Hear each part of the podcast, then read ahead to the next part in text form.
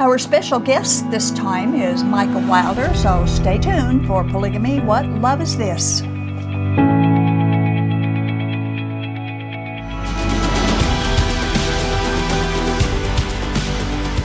A few times in the past year since we've started doing these programs, we have invited a group of young men on our show to tell their story of their journey out of Mormonism. And years ago, they organized into an awesome and inspiring music group called the Adams Road Band. Now, most of our viewers have probably heard of them or even attended some of their events. They are responsible for bringing the good news of Jesus Christ to uncountable numbers of people around the country and even around the world. And God has used them in very powerful ways to bring folks into the truth of the biblical gospel and the biblical Jesus. I'd like to introduce our special guest this time, who is a member of the Adam Rhodes Band, Micah Wilder, and we want to talk about his recently published book, Passport to Heaven. Thank you, Micah, for coming. Thank you for having me. You're in a very busy time right now, and so, you know, you're taking time out of your busy schedule, but we really appreciate it. Absolutely. And I'm sure our viewers will be pleased when they see what you hear, what you have to say. Now, in case our viewers are not familiar, there might be a few who are not familiar with you or your ministry or your story. Explain your music ministry briefly and your website where they can get more information. Yeah, so our group's called Adams Road, and we're based in Winter Garden, Florida, and we were founded in 2006 when all of us left the LDS Church and came into the biblical faith in Jesus Christ alone. And so we've spent the last 15 years traveling all over North America, sharing the gospel through song and testimony. And so you can find all the information on our ministry at adamsroadministry.com. Adams Road Ministry, and it's a very informative website. I advise you to go there. And you're on your Western tour right now. Correct. Yeah, we're right here in the state of Utah preaching the gospel. Yeah, okay, that's great. You're doing very well. Are you tired? Things are going well. We're about 5.5 weeks into an 8-week trip. Wow. And we've seen just incredible fruit from the gospel. A lot of people that God is rescuing out of darkness and bringing into His marvelous light. So it's been an encouraging trip for us. That's great. And I invited you here today, in between events, to discuss a book that you recently published, one that you wrote about, which is your journey in out of Mormonism and into the biblical gospel and the biblical Jesus. It was released in June, and it's entitled Passport to Heaven. And hopefully our discussion of your book, and maybe just picking little pieces out of it and talking about it, will encourage our viewers who haven't read it yet to get a copy and to read it and find out about your amazing story, things they probably didn't know already, showing once again that truth is really stranger than fiction and more interesting. So before we get into talking about the contents of your book, explain why you wrote it. Yeah. So when I came to saving faith in Christ in January of 2006, and I left my LDS mission, I immediately felt impressed by the Holy Spirit to begin writing the experience and the change that God had made in my life throughout the course of my 2-year mission. And so when I was undergoing this process of coming to know the gospel through reading the Word of God, I was a meticulous note taker.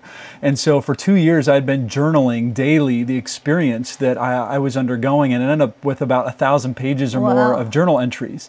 And so I had all of this written down, and I felt moved to put my story into a kind of a cohesive manner so that I could share my testimony of the gospel, the grace of God.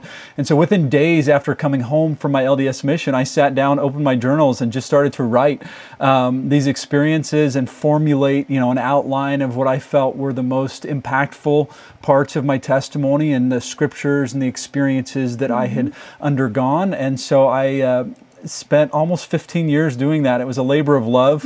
I knew that God was calling me to write a book, but I didn't know the timing of it. And I oftentimes felt inadequate, incapable of doing it and kind of forgot to trust fully in the Lord. And so I had these moments where I felt very good about it and other moments where I'd step away from it, even for a year or two at a time. But I praise God that He was faithful and seeing me through that, and that His grace gave me, the strength that I needed in my weakness. And so, as you mentioned, it just came out. And we know His timing is perfect too, don't we? Absolutely. Where can someone get a copy of your book? So you can get it anywhere the books are sold: Amazon, ChristianBook.com, Barnes & Noble, anywhere the books are sold. And they can order it off your website as well. Correct. Okay, so you can go to Passport to Heaven book Shield.com. Okay. Yes. Mm-hmm. Okay, now you have been interviewed by dozens of people, probably dozens of times since the book has come out. I'm sure you've been pretty busy about that. But and I don't want to be redundant in our discussion, but I haven't talked to you about it yet. Yeah. So there are many questions and there's many, impactful things in your story that touched my heart because I also come from the same kind of a background. Mm-hmm. Although it was polygamy, it was still Mormonism, right? And in its foundational. And we don't mean to demean people, but we do want people to be able to share what we have shared in knowing the truth. Yeah. The true Jesus and the true biblical gospel. And God did say to test everything. Yep. And you did that, and I did that, and it's amazing what we find out. One of the main things that you've adopted for your ministry is the statement, Jesus is enough. Yeah. It's a great statement. What is he enough for? Yeah, so when I was growing up in Mormonism, right, Jesus was one part of a much greater whole that I needed to be reconciled to God, right? So in order to have eternal life in the presence of God, Jesus was only part of my testimony, right? He was one of, I would say, five kind of principal pillars. Mm-hmm. And so when I read the Word of God as a Mormon missionary, I came to realize that Jesus fulfilled everything and accomplished everything that was necessary in order to, reconcile mankind to God through his one act of righteousness on the cross. And so Jesus is enough is that we have an all-sufficiency in Christ mm-hmm. that we cannot find anywhere else or in anywhere else. And so that was my testimony, was recognizing that I didn't need the Mormon church to be saved. I did not need any of these, elements of the temples or the ordinances or man-made, religion in order to be right with God, that I could be right with God through Jesus Christ alone, and my salvation could be ensured through his blood. And he is enough. He's enough for all of it. And with me, of course, it would be, you don't have to do the polygamy. You don't have to do all the pain that comes with that. Now, the foreword of your book was written by Sean McDowell, and he made a statement, which I want to quote, about you and your life. And he said, quote, talking about you, he could have gone with the script that other people had for his life, end quote. And that really impacted me because we had scripts for our lives that somebody else had written.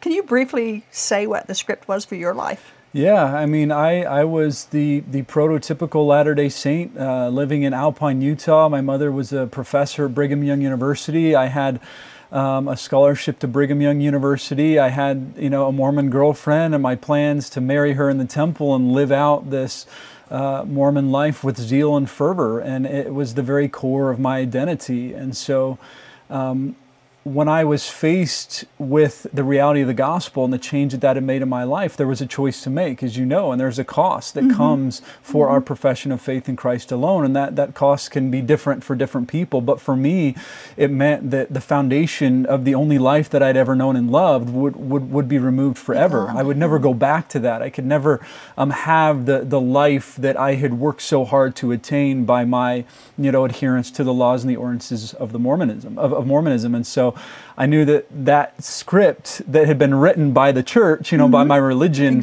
I would never live that out. But the beautiful thing about being in Christ is that God writes a new script for us, and he gives us a new heart and a new purpose. And so when we follow him, we become a new creation. The old passes away and the new comes. And then we follow Jesus in faithfulness, and he gives us a life of abundance that's greater than anything that the world can offer, not in a fleshly sense or in a sense that can be measured by, earthly treasures, but in a spiritual sense, to have the assurance that we've been adopted into the household of God, been given the right to be called his child by faith, and that we then can have our eternal inheritance in the kingdom of heaven. Through Jesus alone, exactly. Yep. I want to quote from a chapter you entitled The Cross. Okay. And in this passage, you were facing a particularly difficult interview. And you prayed, and this is part of what you prayed. Quote, God, what do I do now? Show me. I beseeched as I flipped just 2 pages forward and my eyes caught this inspiring passage. Everyone who has left houses or brothers or sisters or father or mother or children or lands for my name's sake will receive 100-fold and will inherit eternal life. God had answered my plea by giving me exactly what I needed to hear at the moment I needed to hear it. Jesus was worth the loss of all things because his love was all sufficient to satisfy my every need and grant me eternal life. Mm. Very profound, very true, very profound. Were you in a situation where you had to explain your choice to trust Jesus and the Bible alone or to possibly renounce your choice of Jesus? Yeah, I mean, I was facing discipline from my religious leadership, and I knew that I had the choice, and that choice was either to, remain faithful to my testimony of the gospel of Christ that had changed my life, or I could, essentially renounce that testimony, continue to profess the principal pillars of Mormonism, but like Jesus says in Matthew 16, what does it profit a man to gain the whole world but to lose his soul? Yes. And so yes. I knew and had the assurance through the Word of God that I had found something in Christ that I couldn't find anywhere else. And so even if I gave up that relationship with Jesus and had the world to gain, I would still never be satisfied. You'd still be the loser. Yeah. Exactly. And so I found that Jesus is enough, that He is all sufficient, and that to have Him is to have our every need. Praise God. It's awesome. Jesus is enough even during those kinds of situations and predicaments too, isn't He? Yeah. Chapter 3 you entitle God's Army. Mm. God's Army is who, and do they designate themselves by that name? Well, the God's Army refers to the plethora of Mormon missionaries that are out and about worldwide going out proclaiming the message of Mormonism. And so it was a play on words based on a movie that I'd seen when I was in high school called God's Army, about Mormon missionaries. And so we saw ourselves as people that had been exclusively called and chosen by God to go out and proclaim this message of the restoration. Okay, so the God's Army are the missionaries that's out there doing these things that which you were part of.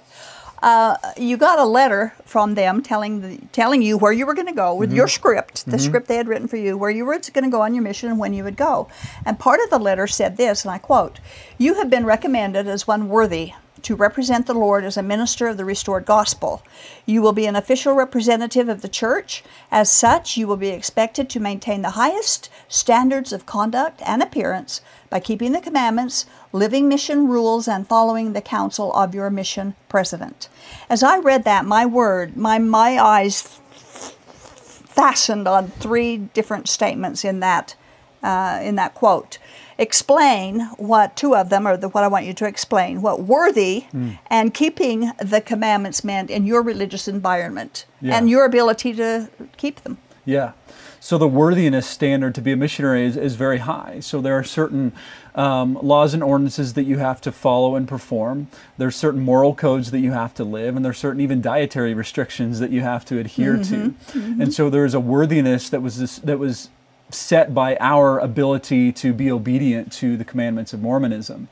And so those commandments were having a testimony in Joseph Smith, in the Book of Mormon, in the modern-day prophet, in the church itself, being faithful to paying our tithing, being active in our church duties, living out these moral codes, and faithfully following all of the standards that had been set before us. And so in order to be a missionary and to be given that special designation, you had to live those things out and be worthy of them. So that's your worthy, and that keeping the commandments is making sure that you walk that path on a constant basis and never swerving right to left, right? The third of the three that got my attention was the restored gospel. Yeah. Okay? What is the restored gospel, and why do they claim it required restoration? Okay. So simply put, the restored gospel is that Joseph Smith brought back elements that he believed were lost from the original apostolic church. And so they are kind of a principal foundation of this restoration that included restoration of the priesthood authority, which was the authority to act in the name of God. And so along with that came the ordinances that were used with that authority that brought salvation to mankind. And so Jesus' work on the cross alone was not sufficient for mankind's reconciliation to God. We then have to add to that by performing and following certain ordinances. So that would be water baptism, the gift of the Holy Ghost, and then temple ordinances, marriage, and others that an individual would have to perform, not only on behalf of themselves, but then on dead people, for dead people as well. Yeah. And so that's the principle of the restoration, is that God now speaks through prophets and apostles through modern day revelation, and they can now direct the true church with revelation and scripture and doctrine and commandments now that are not written in the Bible. And so they don't see the Bible itself as sufficient, but that there are extra biblical scriptures that are continually being added to by these modern day prophets. And so your job was to go out there and inform all the people of what you just told me, and then show them them all those new revelations and the new Mormon scriptures and all that comes with it. Yeah, so as a Mormon missionary, our objective was to go out and to show people, especially Christians, that this foundation they had of faith in Christ alone, through the Word of God alone, that was only part of what was necessary to have eternal life in the presence of God. So we claimed to have the fullness of the truth, and so we were going to add to what the Bible had to say. You were going to bring more people into that. Mm-hmm. So, now, you wrote that you were taught to trust the revelation of your leaders with unwavering loyalty. Now, in the polygamy groups, we were taught precisely the same thing, only we just had different leaders. Yeah. Yet, in many things, leaders in the LDS Church, as well as in the polygamy groups, taught opposing ideas from previous leaders. When did you realize that your LDS leaders were fallible, and how hard was that realization for you? Yeah, you know, I was so faithful in trusting my leaders. I didn't see the contradictions that, looking back now, would have been so blatant to me. Yeah. But one of the few things that God, you know, did in my life was when I went on my Mormon mission, I was called to serve a mission in Mexico City, Mexico, and you'll read about this in the book. Well, there were events that transpired that ultimately caused my mission call to be redirected to Orlando, Florida. And so as a young man, that was confusing to me because I thought, well, if the prophet received a direct revelation and word from God himself to designate where I was supposed to serve my 2-year mission, how could that change? Right. And so that began, even in a small way, a little crack in the facade to say, well, why would God, you know, have given my leader information that I now knew wasn't correct? Good question. Yeah. But you didn't have an answer for it at the time. You just kind of put it aside. No, I ultimately submitted and trusted, you know, my leaders above anything and everything else. Exactly. Yeah. On pages 51 and 52, you write that you were called into the meeting of the president of your mission. And this was during this difficult time. And you said as you walked down the hallway to his office, there were pictures on the walls, and you discovered and noticed a profound difference in the biblical Christian portrayals of Jesus compared to how Mormonism portrays him. Explain what that means. What were those differences? And does Mormonism actually worship a Jesus different than is revealed in the Bible? Yeah. That's such a sensitive, question, but it is an important question. And I have this moment where I'm walking down the hallway in the LDS chapel and I'm seeing portrayals of Jesus. And it was really a spiritual representation of the Jesus that I knew and avowed in Mormonism. I had recognized through 12 times reading the New Testament that the Jesus revealed in the Bible was not the Jesus that I had known and avowed in the Latter-day Saint Church. And it's because the nature of Christ was so different.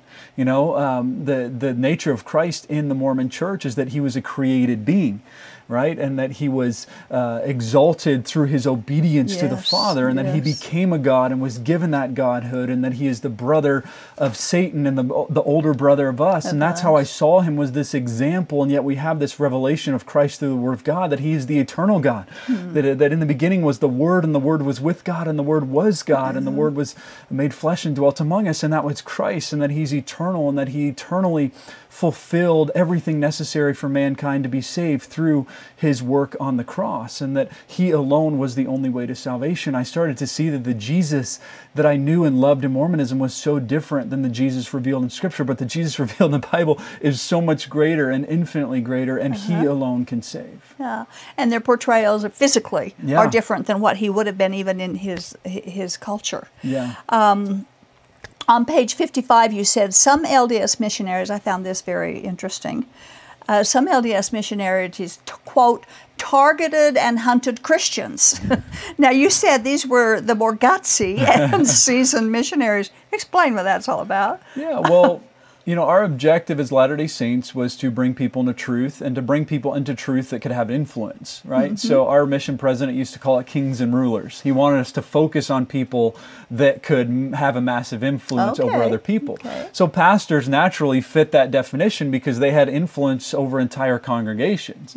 And so our objective was to bring them into a truth that we believe they did not already have. So even a pastor who, had this authority to teach the Word of God, that if he did not have the restored gospel, then he did not have the fullness of the gospel. Right. And so, it was kind of a thing that Mormon missionaries would do, would specifically target Christians or pastors for the purpose of bringing them into truth so that they then would have influence over their sphere. Yeah. Oh, okay, that's a good answer. It's a good reason.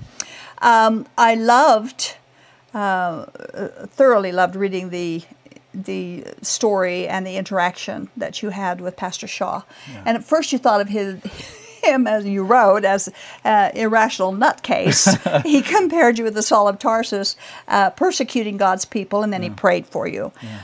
For our listeners, briefly, we still have a few minutes, briefly explain your first encounter with Pastor Shaw, and would you say that his prayer for you was on the level of being prophetic? Yeah. So my encounter with Pastor Shaw was very much by accident. We wandered into his church looking for a restroom without realizing it was a church, and he approached us, and he approached me, and he recounted the story of Saul of Tarsus, which even as a Mormon, it's not a story that I was terribly familiar with, honestly. And so he shared this story, and then he made a comparison to me as being like that of Saul of Tarsus. And why were you like him? Well, because he saw me and recognized that I was somebody who was zealous for God and who was zealously going about doing something that I thought was serving God, when in reality I was actually fighting against the very God that I was claiming to serve. Just as Saul of Tarsus was going about persecuting the saints of God, thinking that what he was doing was serving, the true God of Israel. Okay. And so he made that comparison, and then he prayed over me, and he said, "Though you are now as Saul, you will one day be as Paul, a minister of the true gospel and word of God." And so I believe that he did speak prophetically in a sense that, God was beginning to plant seeds in my heart, that God was doing a work in my heart that would eventually open my eyes, just as Saul of Tarsus had his blindness removed, by Ananias, to where he could finally see. And I had that spiritual, blindness removed through the power of the Word of God. But at the time that took place, your reaction, hindsight is 20/20, obviously. Right. What did you think about all that at that time? Well, I was offended by it. I mean, honestly, because it's like, looking back, he was telling me that I was the bad guy, right? I mean, Saul of Tarsus is the bad guy in Saul's own conversion story. Right, and so I was kind of offended by that. But at the same time, it's important to note that when Pastor Shaw said these things, he did it with gentleness. I mean, he was very kind and respectful. It's just the truth itself really pierced and convicted me. And but I'm grateful that he had that love and that boldness, and that he was willing to, go out of his comfort zone to cause me to question my faith. And God spoke to you through him by using that. Have you had opportunity to see him and interact with him since? I have. Yeah, he still lives in Central Florida, so he only lives about 20 minutes away from me, and we have been continued brothers in Christ ever since. I bet he was excited when he discovered your journey. He was. The turn that it took, and that he was actually a part of that. It's very interesting. Now, when you were on your mission, again, I want to focus in a little bit, and we're going to be doing another segment of this too, because we can't ask all the questions in one segment. But we talked earlier about you targeting Christians and pastors and so on. Were you able to talk to very many Christians on your mission, and did they have good, meaningful conversations with you apart from the two pastors that were so? Yeah, that's a really good question. Most of the Christians that I encountered would have been when I was knocking doors and go door to door doing tracting. Unfortunately, I had very few good conversation with Christians, very few Christians who even were willing to talk to us. Probably maybe 10 people, 10 encounters I had with Christians in 2 years that really were positive and loving and shared the gospel with me. Most of them just said, well, we don't agree with what you guys are teaching, so we're not interested in your message. And then they would just kind of, shut the door in our face. So most of them didn't want to engage with us in a loving dialogue to share truth. And that's why Adams Road does what we do, is we want to lovingly encourage people that we are to share the gospel, that when the lost come right to our door, I mean, what greater opportunity, do we have to share our faith with those who need the saving gospel of Christ, and to do so with gentleness and respect. And the point is, the word gospel means good news. Mm-hmm. And when we do bring the gospel and present it or introduce it, we need to be bringing it with the idea that it is good news, not with anger or hatred. And I know sometimes our passion will seem like that we're angry at some point. I've been accused of that too. However, it's more my passion for the truth. But still, there are ways to improve in how we can present good news. Right. And people need to realize that's what it is, good news. That's what it is. And I think so many Christians, they don't feel equipped to have those conversations. And so I think a lot of that speaks to our need as the body of Christ to be more equipped in the Word of God, so that when God sends unbelievers to our doorstep, that we have that love, compassion, and ability through the Word of God to communicate that good news to those who need it. Exactly, exactly. And in a loving way, like you say, not in a condemning way. Right. Not in a condemning way at all. Of course, I've had missionaries come to my door, and my focus is polygamy, obviously, and how can God change his mind? And they can't have it. They don't have answers. Yeah. And so they turn to me and say, well, I feel there's a spirit of contention here. We better go. All that. So anyway, the questions I have now we need to wait and answer in part 2 because they're long and detailed. And so we thank you for watching Micah Wilder's first interview, and we do pray that in the meantime, between now and the next interview, that you will search and do what the Bible says and test everything to see if what you believe is true. And God has given us the test. I think that's very profound. He didn't let us flounder around looking for where can I find the truth. He gave it to us, and that is our measure by which to test everything. So thanks, Micah, and we'll see you next time. Thank you. Appreciate it. Thank you. This has been the audio podcast of Polygamy, What Love Is This? With host Doris Hansen. Polygamy, What Love Is This? Is produced by a Shield and Refuge ministry. More information on this program, including the video version of it, can be found at whatloveisthis.tv. If you have any questions or need help getting free from Mormon fundamentalism, write us at contact@shieldandrefuge.org. Or call us at 1-800-877-425-9993.